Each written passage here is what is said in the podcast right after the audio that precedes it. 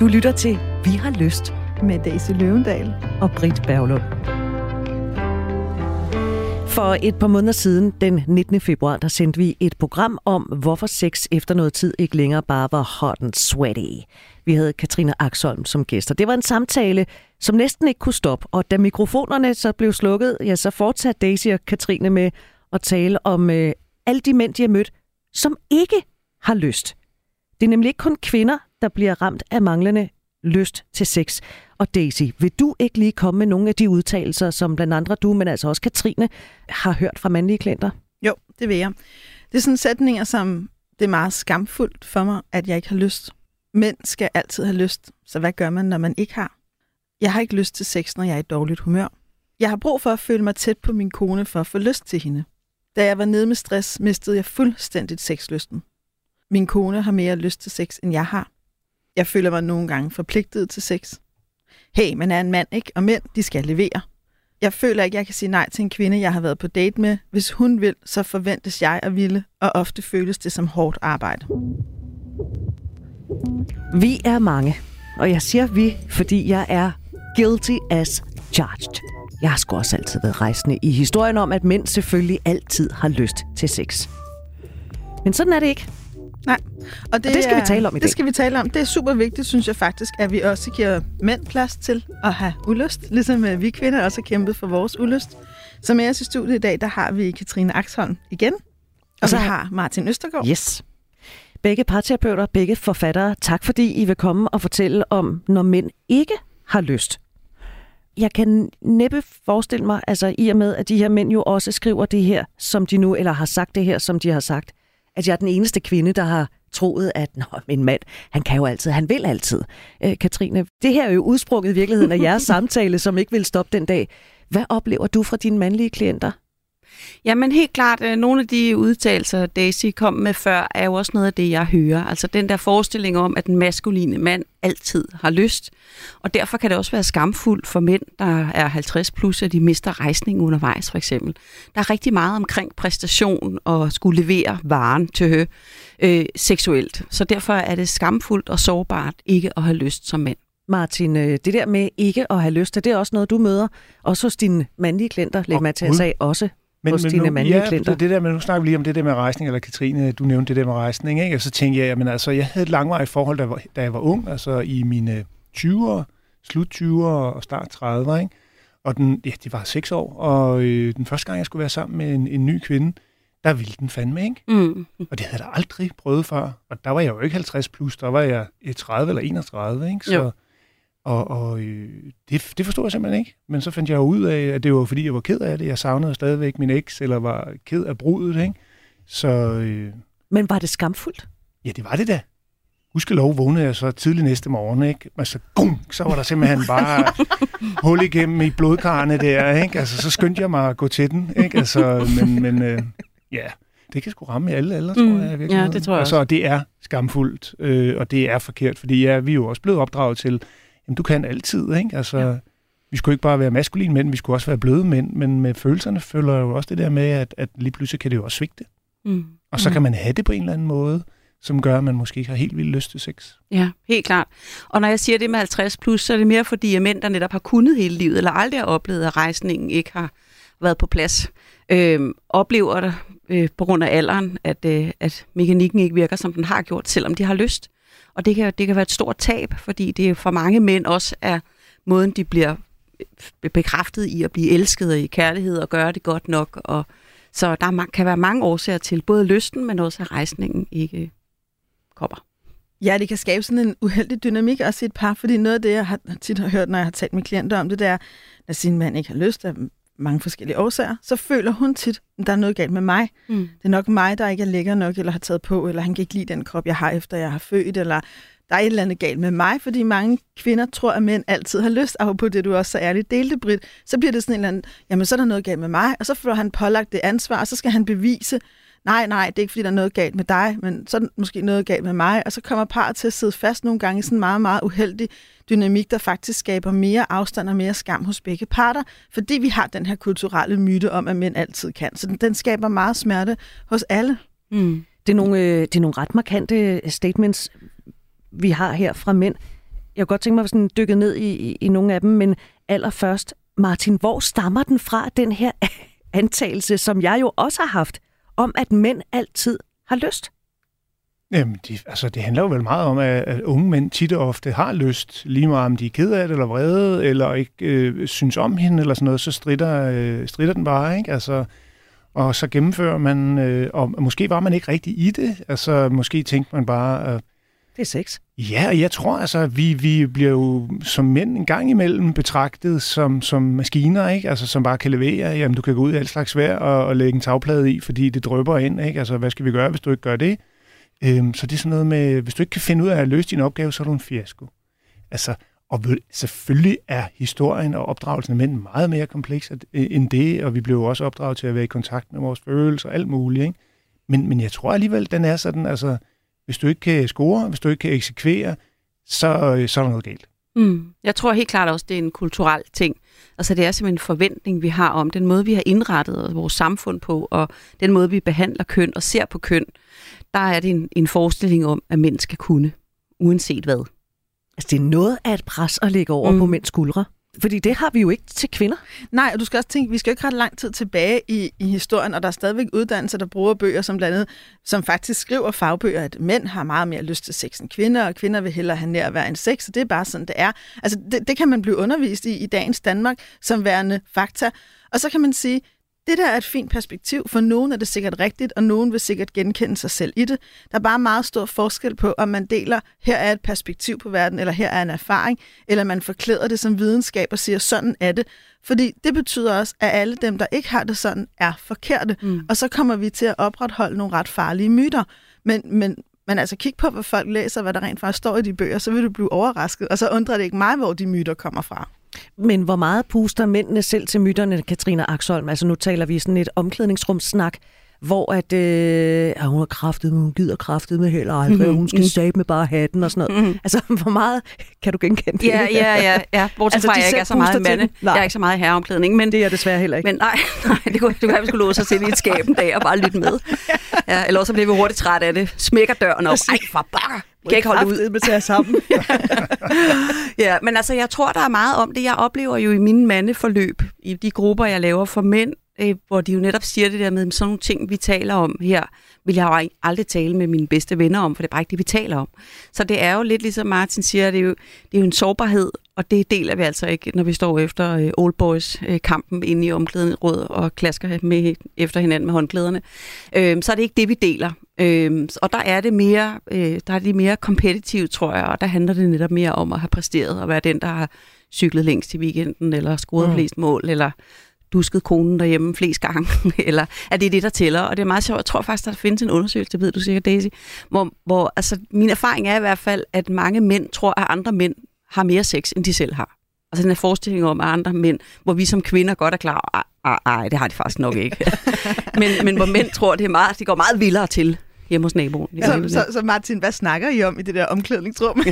Jamen, der er meget sådan shit talk, ikke? Altså skurvognslort, eller hvad man nu skal kalde det for, ikke? Altså, men, men meget er det også bare humor og, og, og drilleri og, og så videre, ikke? Men der er ikke nogen tvivl om, at der i sådan den maskuline kultur er sådan meget med at, at tage pis på hinanden og, og pusse sig lidt op for, for at skjule sig selv og, og sådan dække lidt over en sårbarhed, og måske bare have det sjovt sammen også. Det er jo også fedt at fortælle løgnhistorier. Ikke? Altså, det er da helt vildt sjovt. Ikke? Og smøre lidt tyk på. Mm. Ja, lige præcis. Øh, men, men noget af det, jeg oplever, om jeg har en, en øh, gruppe med mænd, som er kommet i et par år, og, og, og det handler jo meget om, og, øh, og det er jo en slags mænd, dem der, som har lyst til at snakke med andre mænd om lidt sårbare ting. Så det skal man også tage for, hvad det er. Ikke? Men det handler jo meget om relationen til, til kæresten, til konen, at der er noget, der ikke helt spiller, at der er noget, de er kede af, der er noget, de er vrede over, de også slås med sig selv. Så det handler ikke kun om konen, det handler også om deres egen personlige historier. Og lysten er meget tæt forbundet til, til, til mandens følelser ikke? af at, at have det godt eller skidt, eller hvordan han nu har det. Ikke? Mm. Så, den, så det kan mænd altså også godt snakke om. Den første udtalelse, du læste op, Daisy, det var, øh, det er meget skamfuldt for mig, at jeg ikke har lyst. Hvor gør man af den skam, Katrine? Mm. Eller hvad gør man med den? Ja, gør man noget med den. Altså skam kan kun leve i mørket. Så i det øjeblik, man finder og taler for eksempel med nogle venner, eller en terapeut, eller en øh, en anden. El, ja, det kunne det være. Altså i det øjeblik, man får det ud i verden, det oplever jeg også for mine klienter, hvis de begynder at fortælle deres ven, venner eller venskabsforhold omkring utroskab, så hører de alle mulige historier, der kommer krybende ud fra mørket. Og det er det samme med skam og omkring øh, lyst. At øh, hvis man kan finde et fællesskab, eller kan finde nogen at tale med det om, så lever det ikke på samme måde, for så opdager man, at jeg er bare et menneske. Og det kan godt være, at min bedste ven ikke har lige det samme, men så har han noget andet i stedet for. Men det der med, at det er så skamfuldt, Daisy, altså er det fordi, det kan jo, nu har jeg mistet noget testosteron i min krop åbenbart, jeg er mindre mand end de andre? Ja, jeg tror, altså, det kan sagtens være sådan en frygt, at der er et eller andet galt, eller øh, jeg havde... Nå, men du ved, man føler sig som, som mindre øh, maskulin end de andre. Helt sikkert, og jeg tror at rigtig mange mænd, der op, oplever, at pikken ikke samarbejder, som de gerne vil have det, øh, eller oplever, at de har mindre lyst, de skammer sig, fordi de føler, at de så ikke er maskuline nok, fordi det at have lyst til sex og have rejsning er nogle af symbolerne på maskulinitet. Men, men noget af det, udover alt det, du siger, Katrine, med at skam lever i mørket, der sker noget, når vi deler det, så er der også nogle gange der, hvor jeg nogle gange bliver sådan, så sådan, Nå, nu tager jeg den kliniske seksologbrille på. Og til der med nogle gange bare åbne en samtale og sige, jamen kære mand, din pik hænger også sammen med dine følelser. Hvad sker der egentlig i dit liv? Og for nogen er, den, er det nærmest sådan en, nå, okay, så det kan faktisk godt være, at det er, fordi jeg er presset på arbejde, eller jeg er pisse sur over, at jeg føler, at hun hele tiden bebrejder mig den måde, jeg opdrager vores barn på, eller hvad det nu end er. Så det der med at give en forståelse af, okay, jeg er også et menneske, der hænger sammen på mange flere ledere og kanter, det er også med til at lette skammen, for så opdager man også, der er ikke bare noget galt med mig. Og, og nu kan jeg se på dig, Martin, at øh, du har noget at sige. Ja, men altså, jeg er helt enig i det, Katrine siger med, at, at øh, det trives bedst i mørke. Jeg synes da absolut, man skal tale om det. Ikke? Altså, men der har vi mænd jo så også nogle gange et handicap. Men jeg hørte en mand fortælle her for nylig om, at han havde været hos lægen og snakket om noget andet, og så havde de jo også sådan relateret sig lidt til, hvordan han havde det i familien, og så sådan, hvordan, er med, hvordan fungerer jeres sexliv og sådan noget. Ja, men det var også, det, de havde ikke haft sex så, så længe. Ikke? Og så havde lægen sagt til ham, den mandlige havde sagt, når jeg er pikken ved det først. Ja. Ikke? Altså, at der er simpelthen noget, der hedder penisvisdom. Ikke? Altså, der nogen, der kalder det for lidt humoristisk. Ikke? Altså, at vi nogle gange, som du siger, Daisy, at følelserne, altså, er, at, at, at den hænger bedre sammen med følelserne, end, end vores øh, overjeg, eller vores fornuft, eller vores logik gør. Ikke? Så det kan godt være, at jeg har lyst til at have lyst til det her, men, men noget i min underbevidsthed, eller hvor nu sidder henne, kan simpelthen bare gå, gå kontra og føle sig utryg osv., og så kan man ikke. Og der skal man jo bare være klog øh, nok til at vide, at, øh, at den er klogere, end du er. Præcis. Og der sker jo også noget andet, når man tænker, nå okay, nu prøver mit køn at fortælle mig noget. Så tager man jo imod det, så åbner det sig en dialog med en selv, måske med andre, end hvis man bare kigger og tænker, åh oh, nej, der er noget galt, jeg må gå til lægen. Er der ikke en pille? Hvad gør jeg? Panik. Og det er jo der, nogle af os moderne mennesker, vi vil hellere have en, en pille, end vi vil have refleksion. Desværre er det ikke altid, de piller virker. Og hvis det er sårbart for begge, som, som I også snakker om det der med, jamen det kan også godt være sårbart for kvinden, at manden ikke har lyst, ikke? og så går man lige pludselig sådan en negativ spiral sammen. Kunne man åbne den dialog, øh, uden at man kommer op og skændes om det, eller bliver såret af det begge to, så kan det også være med til at, at give noget mere lyst, eller i hvert fald noget fred i sjælen. Ikke?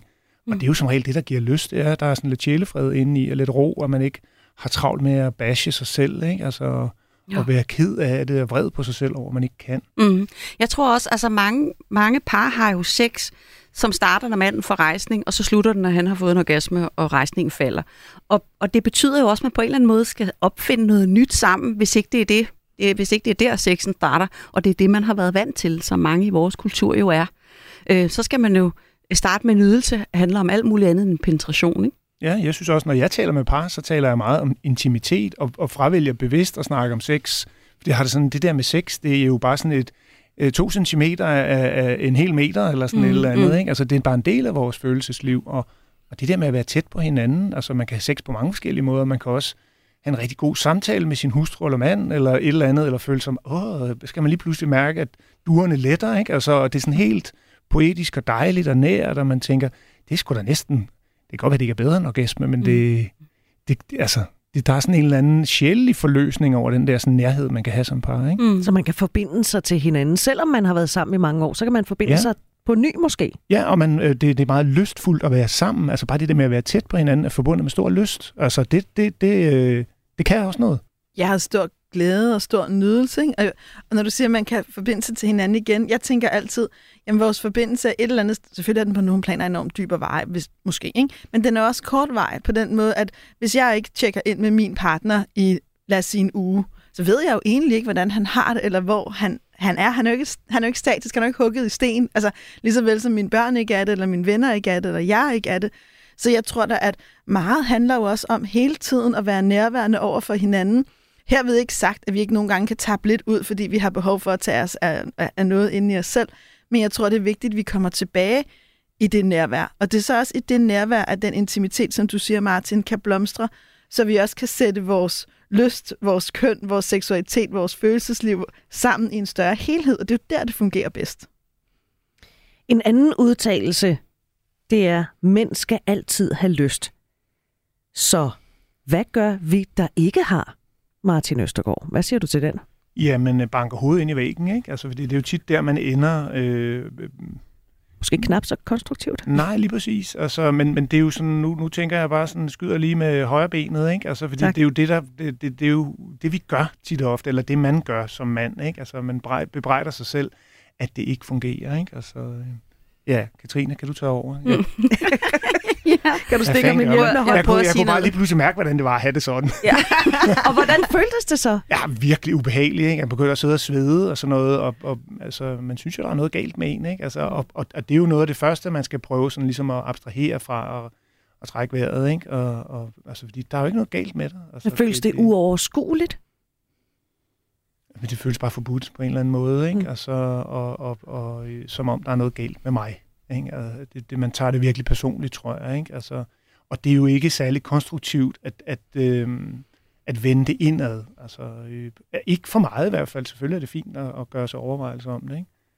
Men, øh, men, men altså, vi var lidt inde på det før. Ikke? Altså, jeg tror, det der med at dele det med nogen, og det er der ikke særlig mange, der kan. Altså, det, det kan jeg jo igen og igen høre.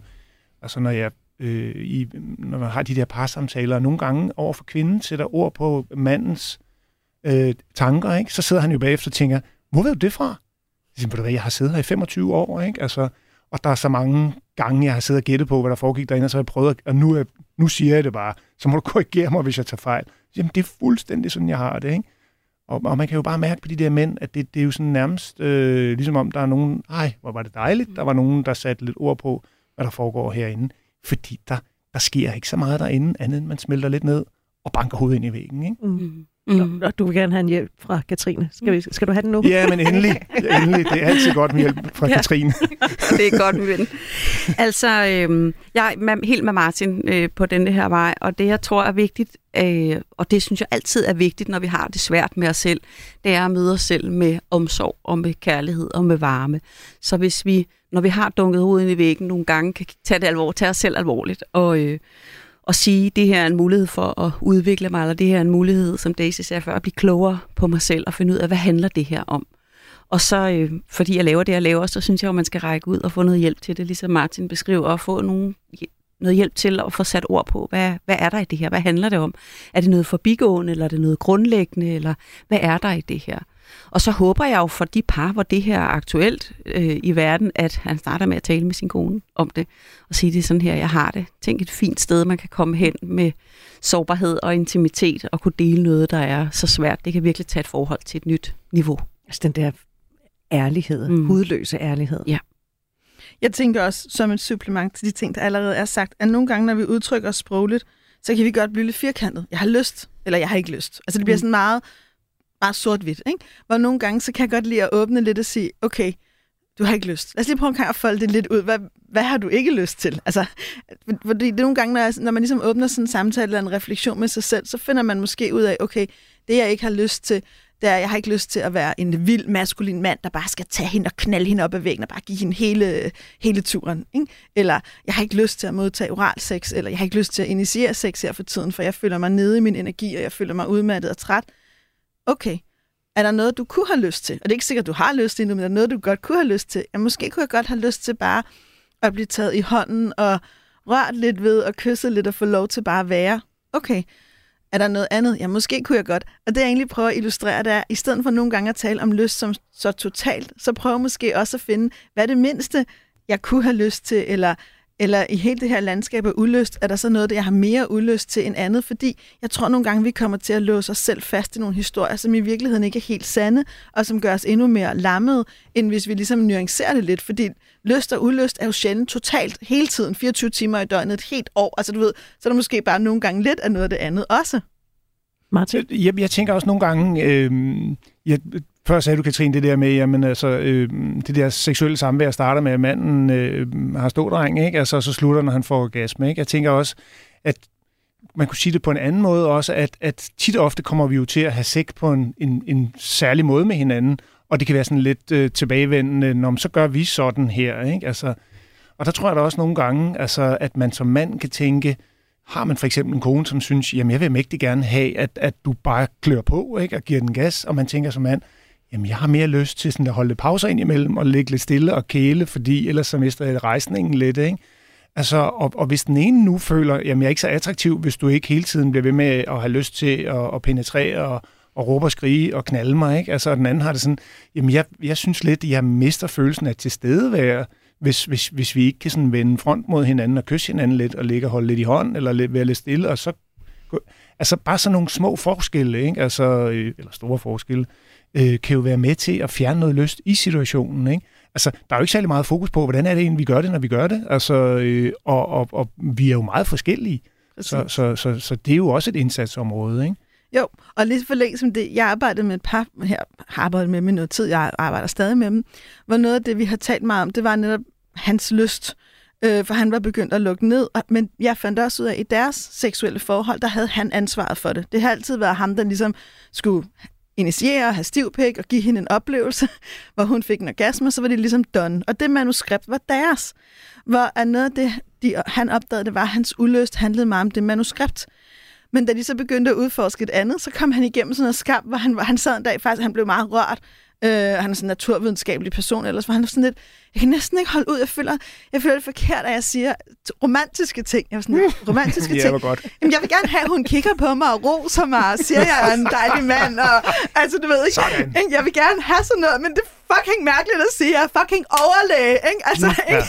Men det er en rigtig mand, der siger sådan, ikke? Eller Jo, hvis man jo. kan kalde noget sådan, så, så er han da i hvert fald blotte, så det er så smukt. Det var mega smukt, og der skete alle mulige vidunderlige ting, men han havde, det var bare mange også oplevelser af at finde nye steder i sig selv og komme derhen og sige, mm. jeg har brug for de her ting. Og han skulle ud over den der myte om, at mænd også, eller at mænd ikke har brug for nærvær, og faktisk stå ved, at jeg har brug for noget mere nærvær.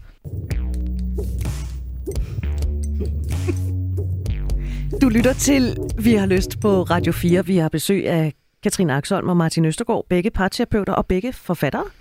Og vi taler om, når mænd ikke har lyst, og det kommer sig af, at øh, Katrine og Daisy en dag, efter vi havde øh, lavet et andet program, simpelthen ikke kunne stoppe med at tale om alle de mænd, som de har mødt igennem deres øh, terapeuttilværelse, som simpelthen bare ikke har lyst. Og så har vi hævet Martin Østergaard ind, fordi Martin han ved også noget om det.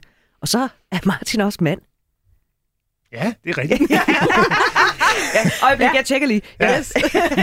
Nå, du ved godt, vi er lidt langsomme i optrækket. Prøv at høre, det, jeg synes kun, det er fint, når en mand er langsom i optrækket. Og nu talte de lige om det der med øh, ham, du talte om, øh, Daisy, med, der i virkeligheden bare gerne vil have noget romantik, og han vil også kysses og sådan noget. Jeg har brug for at føle mig tæt på min kone, for at få lyst til hende, er en af ud, i de udtalelser, som I er stødt på, dig og Katrine, i, i jeres øh, møde med mandlige klienter. Og det er jo for mig også sådan lidt... Altså, jeg er jo jeg, jeg kan godt mærke, at jeg er sgu nødt til at være ærlig i den her udsendelse. Jeg har jo bare været, jeg, jamen, jeg prøver, jeg har været sådan en sølle kvindemenneske, der dels altså, har troet, at mænd altid havde lyst, men også, at de egentlig var ret ligeglade med det der nærvær. Mm. Øh, jeg har hørt, og Katrine Akson begynder straks at ryste på hovedet, at det der med, at det er jo kvinder, der gerne vil forbinde sig, og mænd, der handler det om penetration og øh, få, få fedtet ærnet, og så er det det, ikke? Og- For fedt hjerne, var det, var det det, vi sagde? Men Katrine, du mm. ryster på hovedet. Jeg ryster på hovedet, ja. Helt opgivende. tror, nej, slet ikke. Jeg synes, det er så fint. For jeg tror, at rigtig mange mennesker, hvor sikkert også mange af vores lyttere her, øh, har den overbevisning. Jeg tror, det er sådan, det hænger sammen. Og derfor er det også så vigtigt, at vi taler om det. Og jeg tror, at, øh, at mænd, som, øh, som er i kontakt med deres femininitet, sikkert ubevidst, men som øh, har brug for den der connection for at kunne øh, føle sig tæt på. Altså det kan godt være, at de kan levere klatten, når man så må sige, eller få fedtet ærnet. Ej, det er simpelthen et grimt udtryk. Men øh, det kan det godt være, at de... Ja, det er skide sjovt. Ja. det, det kan godt være, at de, øh, at de kan det, men, men sex er jo heller ikke, også for, heller ikke for mænd, bare sex. Der er jo en bred variation af, hvor tæt de netop føler sig på, hvor intens det er, hvor passioneret det er, hvor, hvor dejligt det er.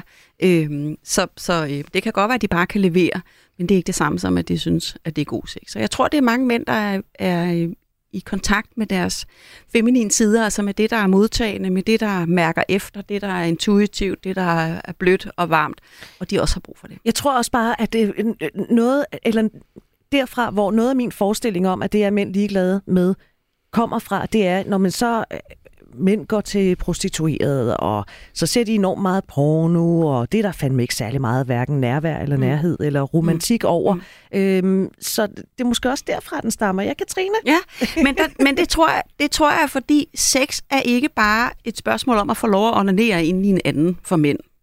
Sex er også en måde at få bekræftelse på, at blive set, og føle sig elsket, og føle sig god nok, og få anerkendelse osv. osv.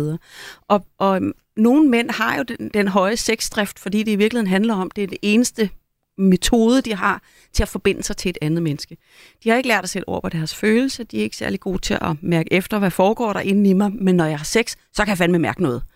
Og det er også, selvom det er med en prostitueret eller sidder og ser porno, det er jo en eller anden forløsning, en eller anden, det er også en udløsning, men en eller anden energiudladning, som de har brug for. Så vi skal også kigge på det, at der er mange lag i det, ud over at det handler om at få en orgasme. Altså noget af det, man jo ved fra forskning omkring, hvorfor mænd går til prostitueret, det er jo, at vi ved jo blandt andet, at de mænd, der bruger prostitueret, særligt dem, der bruger det regelmæssigt, ikke nødvendigvis den samme, men som gør det, har en forestilling om, at de har en relation til de prostituerede, og de har en forestilling om, at hun godt kan lide det. Og det synes jeg faktisk er ret interessant. Og jeg, jeg læste på et tidspunkt også en, øh, en forsker, der har skrevet om, hvorfor vi ser porno, og han sagde to ting, jeg synes var super morsomt. Han sagde, men det, det her det er en ældre forskning, det gælder ikke i dag. Men dengang sagde han, han troede ikke, at pornoen ville overleve, hvis ikke den var, var fordi den var i biografer, fordi en del af det var også størrelsen. Det, her, det tog han jo så fejl i. Altså, da vi ikke længere gik på Saga Bio nede på Vesterbrogade og så pikken i, øh, i to og en halv meter, og man fik det ned på mobilen, så virkede det stadig. Så, så det var ikke helt rigtigt. Men den anden ting, han sagde, det var, at i porno, kan kvinden altid lide det. Mm. Hun kan altid lide det. Det er lige meget, hvad han gør, så kan hun lide det. Mm. Øh, og det har jeg tænkt meget over. Fordi noget af det, jeg også har talt med mange af mine klienter om, når, når par kommer, og vi taler meget eksplicit om sex, der er der også nogle mænd, der beskriver, Altså, jeg kan jo godt spørge meget direkte. Okay, så hvis du mister rejsningen, og du mister lysten, hvornår sker det så? Eller hvornår føler du det? Og så nogle gange, den her historie har jeg hørt flere gange, mænd, der siger, jamen det er, hvis vi ligesom er lidt i gang, og jeg ikke rigtig ved, hvor hun er. Mm. Altså, jeg ikke rigtig ved, at, at det her dejligt, at jeg er velkommen, der er på rette vej. Så den der med nogle gange at have en, altså nu kan det lyde så klinisk, men en respons, det der med også som den, der ligesom er den anden part, og ligesom få sagt, mm, det er dejligt, eller det kan jeg godt lide, eller få kigget, eller så få ligesom forvist både med lyde og sin krop, at det du gør, kan jeg godt lide. Mm. Fordi det er jo klart, at hvis man bliver usikker, altså at være usikker er jo en super god følelse, når vi er sammen med andre mennesker. Jeg er empatisk, jeg mærker ind. Jeg kan ikke helt mærke, hvor du er. Så giver det jo god mening, også når vi tænker på forbindelsen mellem hjerte og, og pik og pikvisdom, at så daler den måske, og min lysten daler, fordi mm. jeg kan ikke mærke, om jeg har dig med. Og der tror jeg desværre bare nogle gange, at nogle par havner i en lidt uheldig cyklus, og jeg ved også, at kvinder kan være bange for at være til for meget. Så sent som i går fik jeg et brev fra en, der skrev, jeg er bange for at lyde som en ko eller et eller andet vilddyr, når jeg har sex, så derfor holder jeg min mund, men det føles vildt akavet. Ja, det kan, jeg da, det kan jeg da godt forstå, at det gør. Plus det er skidesvært at få dybe orgasmer, hvis du skal være stille, hvad mindre du virkelig har øvet det. Men kan I se, hvordan det også kan blive en negativ mm. spiral? Og mm. der må vi ikke glemme, at mænds sexlyst er ikke uafhængigt af relationen. Nej. Relationer er det vigtigste, vi har. Præcis, og ja. samværet og oplevelsen af det. Mm. Hvad tænker du, Martin? Ja, men jeg tænker bare tusind tanker undervejs, fordi det er jo så komplekst et emne, det her. Ikke? Altså, Mega op. komplekst. Og, og, og hele det der med, at man som mand synes, at man, man ligger der også og, og øh, savner måske noget respons. Og, og det er jo nogle gange det, der sker i starten, så er man helt vildt forelsket, og så er det sådan lidt pornoagtig sex. Ikke, ikke fordi, at man øh, hylder porno, men fordi man bare er sådan lidt vild og sætter lanet i flammer og har sådan lidt vild monkey sex. Og så er der jo rigtig meget respons nogle gange, ikke? Og når, man så, når det så bliver hverdag, jamen, så kan man jo godt komme i tvivl om, jamen, nyder hun det egentlig, ikke? Altså, og hvis hun så ligger der og holder lidt igen, for hun tænker, jeg skal ikke lyde ligesom en forladt sæleunge, vel? Altså, og, og han omvendt savner at få noget respons, ikke? Altså, øh, jamen altså, så, så, så ligger man der og føler mm. sig måske begge to lidt, lidt inkompetent og mister noget lyst, ikke? Altså, og når det så er akavet at tale om, så bliver det svært at tage den efterfølgende, ja. når man så har prøvet, hvor man har mistet kontakten. For ja, og det der sker, som, jeg ved ikke, der der snakker om det, Daisy, altså at, at man kan jo lynhurtigt komme til at snakke om det på en måde, som den anden føler sig intimideret af. Mm, så i stedet for måske at stille nogle opklarende spørgsmål, så får man sagt, mm. jamen altså, det virker som om, du har lyst til mig. Ja. Altså, som, at ja. den anden bliver opfattet som et, et, et, et personligt angreb. Ja. Jamen, jeg har da masser af lyst. Jamen, i virkeligheden handlede den første udsagn jo om, at jamen, jeg føler mig ikke øh, er, er, troværdig, ikke? Altså, Præcis. og så kommer jeg til at sige det på en måde, som måske øh, i virkeligheden stikker fingeren i øjet på den anden, ikke? Mm. Og så er vi meget langt væk fra lysten lige pludselig, ikke? Præcis. Jamen, jeg sidder og tænker tusind tanker, fordi det, det er så komplekst et emne, og det her med lysten er jo det første sted i et forhold. Det der, jeg tænker også på kysset som noget af det mest intime og sexede, der findes, og noget af det første, der, altså det dybe kys. Altså bare det, at man sådan lige laver noget andet end tantekys, som er den, altså det første, der forsvinder, når øh, den der seksuelle intimitet også forsvinder, og vi bliver sådan lidt, uh, kan du i virkeligheden lide mig, kan jeg lide mm. det, der foregår, og så videre. Ikke? Og samtidig har jeg også haft par, eller har jeg par indimellem, som selvom de har det sindssygt svært med hinanden, og har dårlig kontakt, og har mange konflikter og sådan noget, så er sex det eneste, der fungerer for ja. dem. Altså så er det også det modsatte. Nogle gange kan det være lige præcis det, hvor jeg vil have det på samme måde som dig. Hvis jeg har det skidt, så vil jeg også trække mig der, eller ikke have lyst. Men der er nogen, hvor det er så der, de forbinder sig. Det er simpelthen det, der er limen tilbage Ja. i det, der ellers er Det er der, hvor en de- svær relation. Ikke? De er rigtig gode sammen. Ja, Ja. ja, præcis. Jeg kan have svært ved at komme væk fra hinanden, fordi vi har sådan det, at der er intet, der fungerer, men vores sexliv, mm. Mm. det kan vi ikke holde os fra. Ja, lige altså, kan, ja. vi ikke, kan du ikke hjælpe os med at komme væk fra hinanden? Ikke? Jo. Hjælp os med ikke at have lyst Ja, ja. til hinanden. Har, har, du, har, du, har du hjulpet et par med at blive skilt ad, fordi at det var sexen, der ligesom holdt dem sammen? Jamen altså, der er ikke noget, jeg ikke har prøvet, tror jeg. Ikke? Så det er, hold nu op, der er mange forskellige øh, ting her ikke? Altså, i spil. Øh, og det er det, der gør det vanvittigt spændende. Ikke? Altså, fordi det, det handler jo ikke om sex, det her. Det handler om følelser. Øh, og det handler om den der, det, det der sker, når to mennesker øh, er sammen. Ikke? Og, og som du også sagde på et tidspunkt, Daisy, det der med, jamen, så kan man lige have et par dage, hvor man er off, eller hvor man ikke lige får tjekket ind, og hvordan påvirker det så forholdet? Ikke? Mm. Altså, der skal ikke så meget til. Nej, præcis. Der skal nemlig ikke så meget til. Men ofte, det er i hvert fald det, jeg oplever, jeg ved ikke med dig, Katrine, mm. altså de fleste har jo lyst til at have lyst. Og ja, ja, ja, jeg vil nærmest påstå, at alle har lyst, har lyst. Ja, Fordi det er jo dejligt, når det er der. Ja. Men, øh, men det er også helt klart min erfaring, som du siger, det der med, at lysten er et af de første symptomer på, når noget går galt, eller noget er svært i forholdet. Ja. Fordi det er så sårbart. Vores lyst lever jo sit eget liv. Det er ikke forbundet med hverken rationale eller følelser nødvendigvis, eller, eller noget andet. Det er der, eller også så er det ikke, og der er noget, der kan tænde os, og der er noget, der kan slukke os. Ikke? Og det er jeg super enig i. Så, så det her det er et mest som et supplement. For et af de spørgsmål, vi har, det, det er af udtalelserne, der skriver personen også, øh, da jeg var nede med stress, mistede jeg fuldstændig lysten til sex. Og grunden til at tage det ind her også, det er, at nogle gange er det relationelt, men nogle gange er det også inde i os selv. Mm. Mm. At hvis man for eksempel er mega presset over stress, som det kan være, øhm, men også generelt livskriser, altså det kan også godt sætte sig i vores lyst. Hvis vi er i sorg, hvis vi... Altså jeg har for eksempel på et tidspunkt arbejdet med et par, hvor vi egentlig arbejdede om noget andet, men så døde hans mor. Og det satte ligesom hele forløbet et helt andet sted hen, blandt andet fordi han, et af hans ting, han gerne ville arbejde med, var mere sex. Og han mistede fuldstændig sin lyst til den her sorg, fordi han havde brug for altså, i virkeligheden at bare bearbejde nogle rigtig dybe følelser, som også gjorde, at han ikke havde tilgang til sin egen lyst. Og det var jo fint. Men det gjorde også, at de pludselig, altså, der skete sådan en hel masse andet imellem dem. Men egentlig også bare for at sige, det jeg personligt synes er så spændende ved seksualitet, er, at det er sådan en del af os, der har grene ind i nærmest alt. Mm. Mm. Altså, der er sådan et hyperfølsomt kompas på, hvor er henne som menneske, mm. hvor alt muligt, alle mulige steder fra i virkeligheden kan gøre noget. Plus, der er jo også den biologiske dimension. Nogle mænd mister jo også noget lyst, fordi at de har dårligt blodomløb lige pludselig, eller altså der sker et eller andet. Altså, hvor vores krop er jo heller ikke statisk. Men de, også har, men de har vel stadigvæk lyst til at have lyst, ikke? Jamen nej, fordi både og, for der er også noget, man kalder biofeedback. Hvis man for eksempel oplever ens penis, når man oplever, mange mænd fungerer sådan her, nu er vi sådan helt nede i sådan en grund, du er en lille dreng, din penis står, du får nogle rare følelser, så begynder du at lære at tolke, min penis reagerer lige, jeg har lyst. Det får vi i vores kultur tolket til, jeg har lyst til sex med nogen, lidt eller min pik peger ligesom vejen, ikke? Det kalder man biofeedback. Det gør også noget, hvordan vi tænker. Der er nogle forskere, der også mener, at en af grundene til, at kvinder oplever at i tale sætter sig selv som havende mindre lyst, er fordi vi ikke får den samme biofeedback. Det vil sige, at kvinder bliver faktisk reageret lige så mange gange i døgnet, som mm. mænd gør. Vi ser det bare ikke på samme måde. Så hvis ikke man har en eller anden vild dyb kontakt til ens vulva, så lægger man ikke mærke til det. Vel? Altså, så er det bare noget, der ligesom sker. Så hvis man ens køn ikke fungerer, så får man heller ikke biofeedbacken og tanken om, at man faktisk har lyst. Fordi at mange mænd er kodet til at tænke fra pik til oplevelsen af lyst til handling. Giver det mening? Mm. Absolut. En anden udtalelse, jeg synes er vanvittigt interessant, det er denne her. Jeg føler ikke, jeg kan sige nej til en kvinde, som jeg har været på date med. Hvis hun vil, så forventes jeg at ville, og ofte føles det som hårdt arbejde. Katrine Axholm, mm. Ja, men det er... den, den stikker sgu lidt i hjertet på mig. Altså, Ja. så, så får man lige sådan en pligt sex. Ja, Ja, der kan man virkelig tale om pligttekst, ikke? Og det er sådan ud fra en eller anden overbevisning om, at har man sagt A, skal man også sige B. Og det har vi kvinder jo levet med i, i mange tusind år, at det hang sammen. At øh, mange af de kvinder, jeg har i min øh, praksis i parterapi, hun siger, at jeg har ikke engang lyst til at sætte mig over til ham i sofaen, for så tror han bare, så skal vi ende inde i sengen. Eller jeg har lyst til at give ham et kram, men jeg lader være, fordi så tror han bare prik, prik, prik. Og det er det samme for mænd, det der med, nu har vi været ude at spise, og hvis hun sådan er på, og hun har lyst, og vi får lige nogle drik, så bliver det lidt tipsy, og så, så skal det ende. lidt kærlig. Ja, hun bliver lidt kærlig og nærmer sig lidt, og hun viser, at hun gerne vil. At hun har lyst. Hun er måske endda lidt maskulin i energien, måske lidt initiativtagende, begynder at sidde og tage ham på låret, eller noget andet. Og så føler han sig forpligtet til, så skal han. Og det er i vores kultur sværere for en mand at sige, men tak for i aften, det har været virkelig hyggeligt, øh, lad os skrives ved. Øh, der kan det føles mere forpligtende, hvor det er mere okay for kvinder at sige det.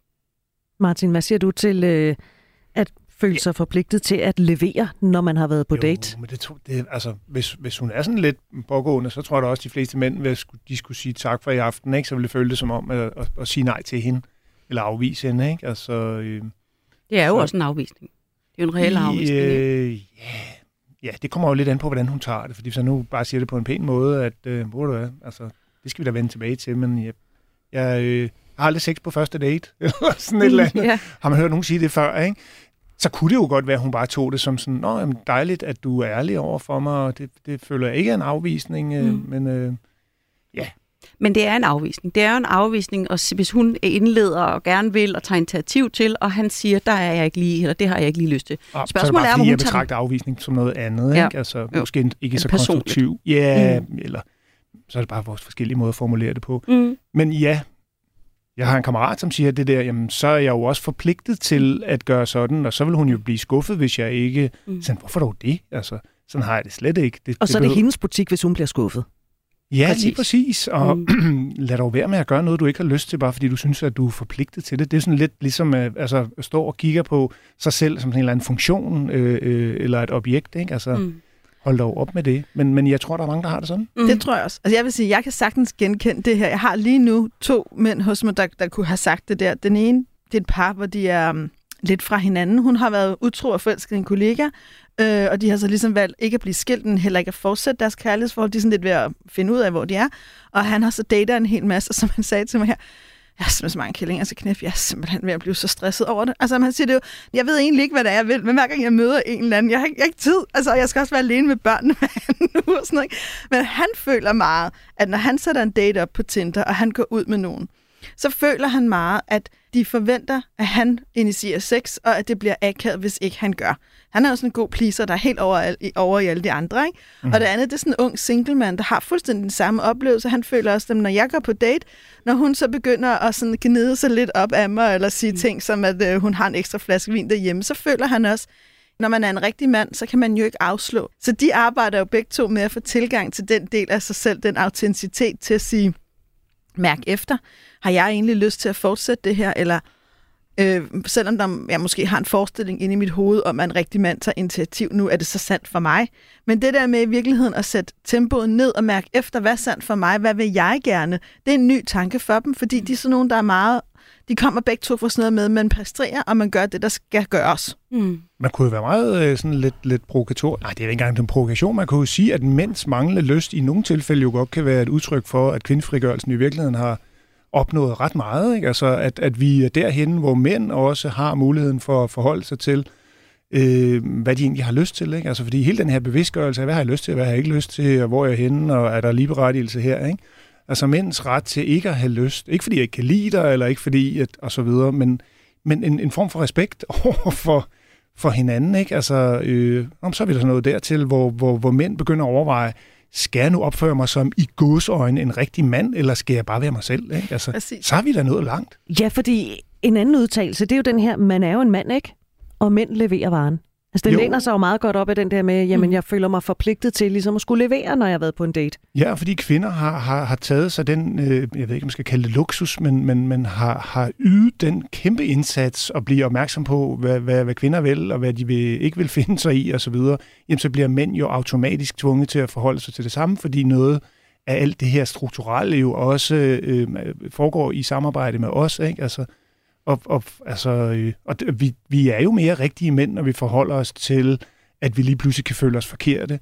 Altså, fordi sådan nogle mænd, som du beskriver der, Daisy, ikke? Altså, de har jo i virkeligheden fat i den lange ende, ikke? Altså, øh, de, de reflekterer over, at de står i nogle, nogle øh, dilemmaer, ikke? Altså, et, nogle steder, hvor de i virkeligheden ikke har lyst til at være, ikke? Og, og det synes jeg, så er man jo sig selv, når man tør formulere den slags. Mm. Præcis. Men det bliver jo i virkeligheden ikke større, og jeg er, meget, jeg er meget enig med dig. Også fordi for mig har det altid handlet om, at ingen er så frie, før vi alle er frie. Præcis. Altså på tværs af køn og uanset, hvordan man identificerer sig. Mm. Men, men det er fuldstændig noget, jeg har tænkt mig over, der, der er en, en kvindelig forsker, der hedder Brené Brown. Hun forsker meget i skam. Og noget af det, hun taler meget om, det er, at skamhistorierne er forskellige på køn. Så der er ligesom nogle ting, der i et kulturelt blik gør, at kvinder skammer sig. Det er nogle andre med mænd. Og med mænd, der handler det meget om, du skal levere varen. Mm. Du skal tage den forholdet, du skal hente dine børn, du skal tjene flere penge, du skal fucking have styr på din økonomi. Selvfølgelig skal du have rejsning. Altså, det er meget den der, du skal gøre, du skal gøre, du skal gøre. Og mænd bliver ramt på skam, når de ikke gør. Mm. Altså, de skal hele tiden levere. De skal levere. Og der er også rigtig mange mænd, jeg har talt med i de år, jeg har været terapeut, som har som føler sig ensomme, når de ikke vil levere, som føler, ja, jeg har fået at vide, at jeg bare skal sige, hvad jeg har brug for. Når jeg så sætter mig ned og siger, hvad jeg har brug for, så får jeg basically at vide, at jeg skal tage mig sammen og være en rigtig mand, for der er ikke plads til, at jeg også skal gribe dig, min fine ven. Ikke? Mm. Altså, mm. Så vi er faktisk ikke særlig gode til at give mænd plads til der, den sårbarhed, vi egentlig siger, vi gerne vil have. Ja. Du lytter til Vi har lyst på Radio 4. Vi har besøg af Katrina Axholm og øh, Martin Østergaard, begge farterapeuter og også forfattere. Vi taler om, når mænd ikke har lyst, og det gør vi, fordi at øh, både Katrine og Daisy Ja, I kom til at tale om det en dag. Vi har lavet et andet program, og så kom vi til at tale om de her mænd, som I så har mødt, som ikke har haft lyst. Og Martin, du taler jo også med mange mennesker, har også mødt mænd, som ikke har specielt meget lyst altid. Og hvor øhm, smertefuldt det kan være i sådan et par Ja, præcis, præcis. Og i virkeligheden læner sig op af det, du sagde for et øjeblik siden, Daisy, med, at øh, jamen, det forventes, man leverer på alle fronter. Præcis. Også som mand og i et par forhold. Ja. En udtalelse. Min kone har mere lyst til sex, end jeg har. Martin Østergaard. Hvad mm. gør man som mand der? Jamen, der er jo ikke andet for, end, end at sige, jamen altså, det er dejligt, du har lyst til mig, øh, og, og det har jeg også de, de fleste af gangene, men øh, men to ud af de 10 gange, eller fem ud af de 10 gange, har jeg ikke så meget lyst. Jeg håber, det er okay, at, at øh, jeg springer over, eller siger, jamen jeg vender tilbage igen i morgen, eller på torsdag, eller sådan et eller andet. Ikke? Øh, fordi igen, det er jo okay at ikke have lyst. Altså, øh, og så fortælle om det på en måde, så hun ikke føler sig forkert, og han ikke føler sig forkert. Mm. Du markerer, Katrine. Ja, Nå, men jeg er meget enig, og jeg tror, jeg vil jo altid forholde mig nysgerrigt, fordi jeg oplever med mine par, at det ikke at have lyst, ofte handler om noget andet. Så det der med at undersøge, hvad er der i dynamikken i det her forhold, øh, og det går også for et andet forhold, hvor det er hende, der ikke har lyst, men at undersøge, hvad sker der i den her kærlighedsrelation, siden det påvirker deres lyst på den måde, som det gør. Så et er jo, hvordan håndterer vi det, men før det ligger der i hvert fald i mit perspektiv et stykke undersøgelsesarbejde i, hvad foregår der? Hvad handler det om? Er det til at få er de bare som udgangspunkt forskellige i deres lyst, eller er der sket noget imellem dem, eller i en af deres liv, eller hvad er det? Og så simpelthen lave sådan et stykke arkeologisk arbejde og finde ud af. Og hvis det nu er sådan rent biologisk, at de bare er forskellige på mm. det der lystbarometer, hvad, hvad gør man så, hvis, øh, hvis man som mand ikke har lige så meget lyst som, som konen? Mm, der gør man det samme, som man gør, hvis det er konen, der ikke har lyst. Altså det der med, at der er en måde, Daisy beskrev det der før med, øh, øh lyst ikke bare er enten lyst eller ikke lyst. Så det der med at undersøge, er der noget andet, vi kan gøre? Er der en anden måde, vi kan være sammen på? Og man kan sige, hvis ikke det er noget problem, så er det ikke noget problem. Men hvis det er et problem for enten den ene eller begge parter, så finde ud af, hvordan kan vi mødes på det her? Det er jo ikke nogen ret at få sex i sit kærlighedsforhold, så, øh, så der kan være mange andre måder at forbinde sig til hinanden på. Jeg tænker også i, i, i, altså i forsættelse af det, du siger, at der, der stikker noget dybere. Ikke? Altså, mm. Jeg tænker bare, øh, fantaserer her om, om spørgeren. Ikke? Altså, mm. Det er jo slet ikke sikkert, det er sandt, men det kan jo godt være, at det har været en kvinde, som har været sådan opsøgende og, og sådan ligesom valgt ham, og altså, de har sådan fornemmelsen af, at her hos os, der er det måske mig, der styrer 60 procent, og min mand, der styrer 40 procent. Hvad, hvad nogle ting angår. Ikke? Og så kan man jo nogle gange også have det sådan, at, at det er trygt at vælge en, som man har meget lyst til, Øh, og så kan man måske senere føle, jamen, du har ikke nær så meget lyst som mig. Mm. Men omvendt har jeg valgt en, jeg har meget lyst til, frem for en, der har meget lyst til mig. Mm. Og så kan der jo opstå den der problematik, som hedder, at jamen, så fremstår det lige pludselig, som om han ikke har lyst. Men i virkeligheden har man måske som kvinde, eller denne her kvinde, måske valgt en, som har mindre lyst. Og måske fordi hun har brug for noget tryghed i det der med at være den, der styrer lidt, mm. altså uden at have behov for at dominere. Det kunne være et eksempel på ja. det, du snakker om, at der kan være nogle dynamikker, der stikker dybere. Mm, altså det ikke nødvendigvis handler om, at de er skabt forskellige, mm. men, men at der også kan være noget i dynamikken, eller det der med at vælge partner, som, som definerer sådan en problematik. Ja. Og, og gå, altså, altså gå lidt dybere, og så undersøge nogle af de der, det, det er bare en af tusindvis af mm. problematikker, mm. der kunne være, eller udfordringer. Mm. Ja. Og mm. ofte forelsker vi os jo i nogle egenskaber hos vores partner, som vi senere bliver pisseirriteret over. Præcis. Nej, ja. altså, hvad snakker du om? Og som vi har brug for selv at udvikle i virkeligheden. Ja, lige præcis. Det er der overhovedet ikke noget til. Hvad er det for en postulat at komme med? så i den bedste sendtid. Daisy? Ja, det var, ja, altså- det var frækt sagt. ja, det var det. Skam, du skal skamme Jeg skal ikke udvikle mig. Ikke? Jeg vil gerne have dig til terapeut, fordi jeg tror, der er noget, du har brug for at udvikle. Ja, præcis. ja, ja. Nej, men jeg står sådan og tænker, mens jeg taler, jeg er meget, jeg er meget, meget inde i de ting, jeg siger, og det kan, de der dynamikker kan jo også ændre sig. Det er jo ikke sikkert, hvis man er i et langvarigt forhold, at den måde, man er på, når man er 32, er den samme, som man er på, når man er 52. Altså, mm. Men jeg tænkte også, nu er det bare sådan en anekdote for klientrummet, med et par, jeg arbejdede med, hvor hun havde mere sexlyst, end han havde, og det, var, det havde altid været lidt et problem mellem dem sådan on and off, og nu blev det sådan lidt et større problem. Og noget af det, vi snakkede om, det er, hvad er sex egentlig? Altså, hvad, hvad definerer I egentlig som sex? Og de havde sådan det, vi kalder en rimelig sådan stereotyp forestilling. Jamen, sex, det er øh, ja, altså den gode gamle frem og tilbage. Altså samler og rejs penis, så det slutter ved hans orgasme. Og hvis hun så ikke var færdig, så gjorde han et eller andet, eller hun gjorde et eller andet for ligesom at få den her orgasme. Så de havde sådan meget, hvad kan man sige, konservativt manuskript med samleje og orgasme. Men det vi så begyndte at tale om, det var, kunne man udvide det her? Altså kan sex være andre ting, eller hvad kan sex også være? Og de begyndte så at arbejde meget med, det han følte, han sagde nej, når han sagde, jeg har ikke lyst og sagde nej, så var det følelsen af, nu skal jeg levere, nu skal mm. jeg have min pik og min lyst i spil. Og hun kunne også enormt godt lide at ride på en lidt dyrisk energi for ham. Hun kunne, godt, hun kunne bedst lide, når han var sådan lidt, kom nu baby, jeg dør, ikke? Men nogle gange, åh, så orkede han bare ikke at gå ind i den mm. energi, det føltes som et pres. Så de begyndte at arbejde med, at hun faktisk rørte sig selv, og han mere sådan holdt hende, altså du ved, rørte hende, eller rørte hende lidt, eller holdt hende bagfra, holdt hendes bryster, mens hun rørte sig selv. Så sex blev i virkeligheden nogle andre oplevelser. Udover at de blev sådan nærmest forelskede, fordi de var sådan helt, uh, hvor er det spændende mm. det her, der sker. Ikke? Så opdagede han også en anden lyst i sig selv, og en dybere lyst, fordi den ikke var så fokuseret på hans pick og hans performance. Så der åbnede sig nogle nye landskaber. Så det, jeg egentlig prøver at sige med det her, det er igen, undersøg, gå på opdagelse, også i, det, i den måde, I har sex sammen på. Fordi for rigtig mange af os, så kan det være meget mere, end det vi lige dyrker. Fordi mm. vi finder en eller anden vane, du ved, ligesom man har noget yndlingsmad, det kan man altid lide. Det her sex, det virker. Men det er jo ikke sikkert, det, det skal blive ved med at være i den form. Mm. År efter år. Mm. Jeg vil lige gå tilbage til noget, du, jeg kom i tanke om, du snakker om det der med, at der kan være mange andre ting end lige deres sexliv. Ikke? Altså det synes jeg jo tit og ofte, jeg oplever. Jamen så, så når vi har snakket et stykke tid, jamen så fortæller de jo også, at jamen så er vi jo faktisk også flyttet og er ved at sætte hus i stand. Ikke? Og ja, jo, øh, det, der er også, jeg er også gravid. Ikke? Altså, ja. Og ja, så har vi også haft et, et tab i familien, ikke? Altså, fordi der er en, en bedstemor eller en mor eller en eller anden, der er død. Ikke? Altså, så, så øh, altså, øh, jeg tænkte bare, den, den blev ikke lige landet, den der. Du fik bare lov til at sige det. Og det, det er jo ganske ofte tilfældet, at der er mange andre faktorer, som sætter sig på vores følelser, sætter sig på seksualiteten, ikke? Mm. og som, som får os til at gå, gå, gå nye veje, eller gå lidt i stå, eller hvor, hvor, hvor det er jo også noget, man skal tage alvorligt. Det, det der med at miste sig selv. Altså, øh, hvis man mister lysten, så er det jo også nogle gange, fordi man har mistet sig selv. Og hvis man er i voldsom sorg, eller man er voldsomt stresset og sådan noget, så kan det jo også nogle gange, øh, altså så sætter det sig ofte i seksualiteten, eller kan gøre det. Det kan også have den modsatte effekt, man får helt vildt meget lyst, mm, ikke? Altså, mm. men, mm. men, men det er jo, det er jo jeg, jeg glemte at reagere på den før. Mm, det er rigtigt. Før. Det der er i, det er jo også det der med, at passion og begær er jo noget, vi vi mærker og er i kontakt med, når der er en eller anden grad af usikkerhed i det.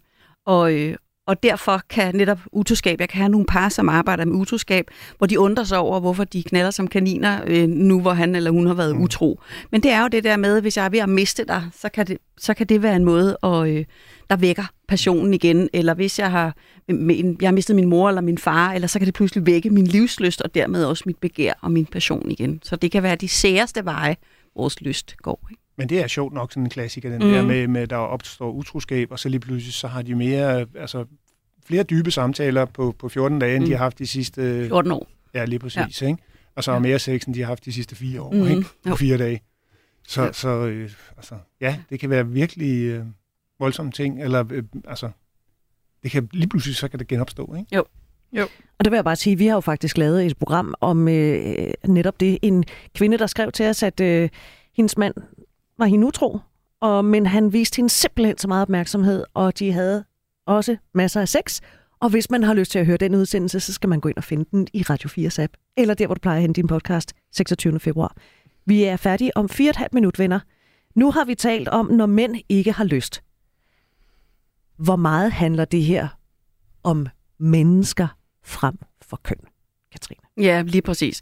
Jamen, det er så fint sted at slutte, fordi vi er alle blot mennesker, og vi kan ikke blive proppet ned i de der kasser, børnene leger med, hvor der er en trekantet hul, et firkantet hul og et rundt hul. Vi er individer, og samtidig er der selvfølgelig en rød tråd, og det er jo noget af det, vi har talt om i dag. En rød tråd, som binder os alle sammen sammen, hvor vi har en fælles nævner. Men, øh, men vi er alle sammen individer, og, og det er jo ikke det, livet udsætter os for, der gør det svært. Det er jo måden, vi håndterer det på. Så en manglende lyst kan man jo kigge på fra mange perspektiver, og man kan være fordømmende, man kan slå sig selv oven i hovedet, man kan gøre sig selv eller sin partner forkert, men i virkeligheden handler det jo om, hvordan man håndterer, at nu er vi så her. Og de der udtalelser, Martin, vi nu har været igennem, for eksempel, øh, man skal altid have lyst, øh, så hvad, hvad gør vi, der ikke har det skamfuldt for mig, at jeg ikke har lyst? Jeg har brug for at føle mig tæt på min partner for at få lyst. Det kunne vel i virkeligheden godt have været udtalelser for kvinder. Det nu er det så fra mænd. Ja, og det, det er jo det, der er så fantastisk ved, ved at være i 2022, at, at, at det bliver stadig mere, altså øh, at der kan ske hvad som helst, ikke? og en mand er ikke bare en mand, men øh, altså, og kvinder for den sags skyld, ikke? Altså, det, det, det blander sig, og vi er mennesker, og det, vi kommer jo tættere på hinanden på den måde, ikke? Altså, øh, og det kan faktisk også skifte sådan lidt fra dag til dag, ikke? jo, det kan det jo også. Men nu spørger jeg dig som mand, hvordan ja. kan vi få mænd til at blive bedre til at åbne op, måske også over for hinanden, men også med deres partnere, med når der er noget i tilværelsen, der slår knuder, der måske også sætter sig lidt på lysten? Jamen, der er jo ikke andet for at anerkende. dig. hvis der er noget, vi mænd, vi er jo lidt det svage køn med sådan noget med det, altså bare det at skulle tale om ting og åbne for, for nogle sårbare ting. Så der kan godt være sådan en traditionel kønsmæssig fordel, forskel. Ikke? Nogle mænd er rigtig gode til det. Mange mænd er ikke så gode til det. Så, så der er jo ikke andet for at anerkende de der mænd. Det er simpelthen så dejligt at snakke med dig om det. Øh, ikke for, for sådan være pædagogisk nedladende, vel, men, men, men, men vi elsker det jo. Vi sokker os altså for, for, for ros og anerkendelse. Så det der med, at, at øh, hvis der er noget, der ikke fungerer, så få, altså det er så dejligt, at, øh, at vi kan få snakket om det her. Og så kan det godt være, at han sidder og glor lidt på en og tænker, jamen jeg, jeg har jo næsten ikke sagt noget. Nej, men det er virkelig rart, at du bare siger en lille smule. Ikke? Og hvis nu, Katrine, man som mand sidder over for en, som man vil øh, måske sige var en træmand, der har lidt svært ved at tale om sine følelser, men, men det, det falder en rimelig nemt. Og skal man så bare tale på den træmand, så, så kan det jo være, at han finder ud af, at det er faktisk okay at, at åbne sig. Mm. Ja, hvis man går forsigtigt frem. Det, der er vigtigt, er jo at have ham med. En træmand kan ofte have tendens til, hvis vi nu lader som om vi alle sammen er enige om, hvad en træmand er, at, øh, at trække sig eller lukke ned. Så det der med, netop som Martin siger, at være anerkendende. Og så kan man jo, ligesom vi kan med vores børn, så kan vi låne vores ord. Martin gav eksempel på det før, hvor han hjælper sine klienter med at opdage, at det er sådan her, du har det. Og det kan man gøre både som kone og kæreste, og så gør vi det selvfølgelig rigtig meget som terapeuter, fordi anerkendelsen er en vigtig vej, fordi vi har alle sammen brug for, uanset køn, at føle os set og anerkendt. Nå, men altså, jeg, jeg synes jo, det var vigtigt, at vi lige kom forbi den her med, at ingen er fri, før alle er frie. Ikke? Og hvis jeg så skulle ende med at sige noget, som måske er super usekset, så vil jeg sige, det der med, det typisk, at, vi, ja, at hvis vi i virkeligheden husker i vores forhold at dyrke tryghed, Altså faktisk at dyrke den der stemning af, at vi kan godt være trygge ved hinanden, og du kan godt sige noget til mig, hvor jeg egentlig bliver ked af det og såret, uden at jeg flipper ud, eller raserer hele køkkenet, eller går fra dig, men at jeg egentlig kan have selvkontrol nok til lige at trække vejret og tage imod. Okay, det her er det svært, jeg kan smærke, jeg bliver ked af det, men det er okay, tak for din ærlighed. Det er rigtig svært at tale om lyst og seksualitet og intimitet og dele de sårbare svære følelser, hvis ikke vi har en grundlæggende tryghed med hinanden. Så jeg tror rigtig meget på, at vi skal gøre os umage for at skabe trygge relationer med dem, vi elsker, og dem, vi ønsker skal elske os. Jeg synes overhovedet ikke, det var noget usekset sted mm, at slutte. Det var så fint. Snart mm. tværtimod. Katrine Axholm, Martin Østergaard, mm. parterapeuter, forfattere. Tak fordi I ville øh, være med her i den her udsendelse og tale om, når mænd ikke har lyst, så fik vi i hvert fald øh, talt om det, og det var dejligt, Daisy. Ja, det var godt. tak fordi vi måtte komme. Hvis du har lyst, så kan du jo altså skrive til os. Det kan du gøre på lyst 4dk og så kan du finde alle tidligere programmer. Det kan du i Radio 4's app, hvor du selvfølgelig også finder alle andre programmer fra Radio 4. Og så kan man også finde os på Instagram. Ja, der bruger vi hashtagget, vi har lyst, og vi får jævnligt kommentarer, og, og dem tager vi alle sammen med os, og propper vi dem i vores appendixer. Så kom med dine kommentarer, fortæl os, hvad der gav mening for os, og hvad du synes, vi skulle tale noget mere om, eller påminder os om det, vi ikke fik sagt. Vi vil altid gerne være i dialog med dig.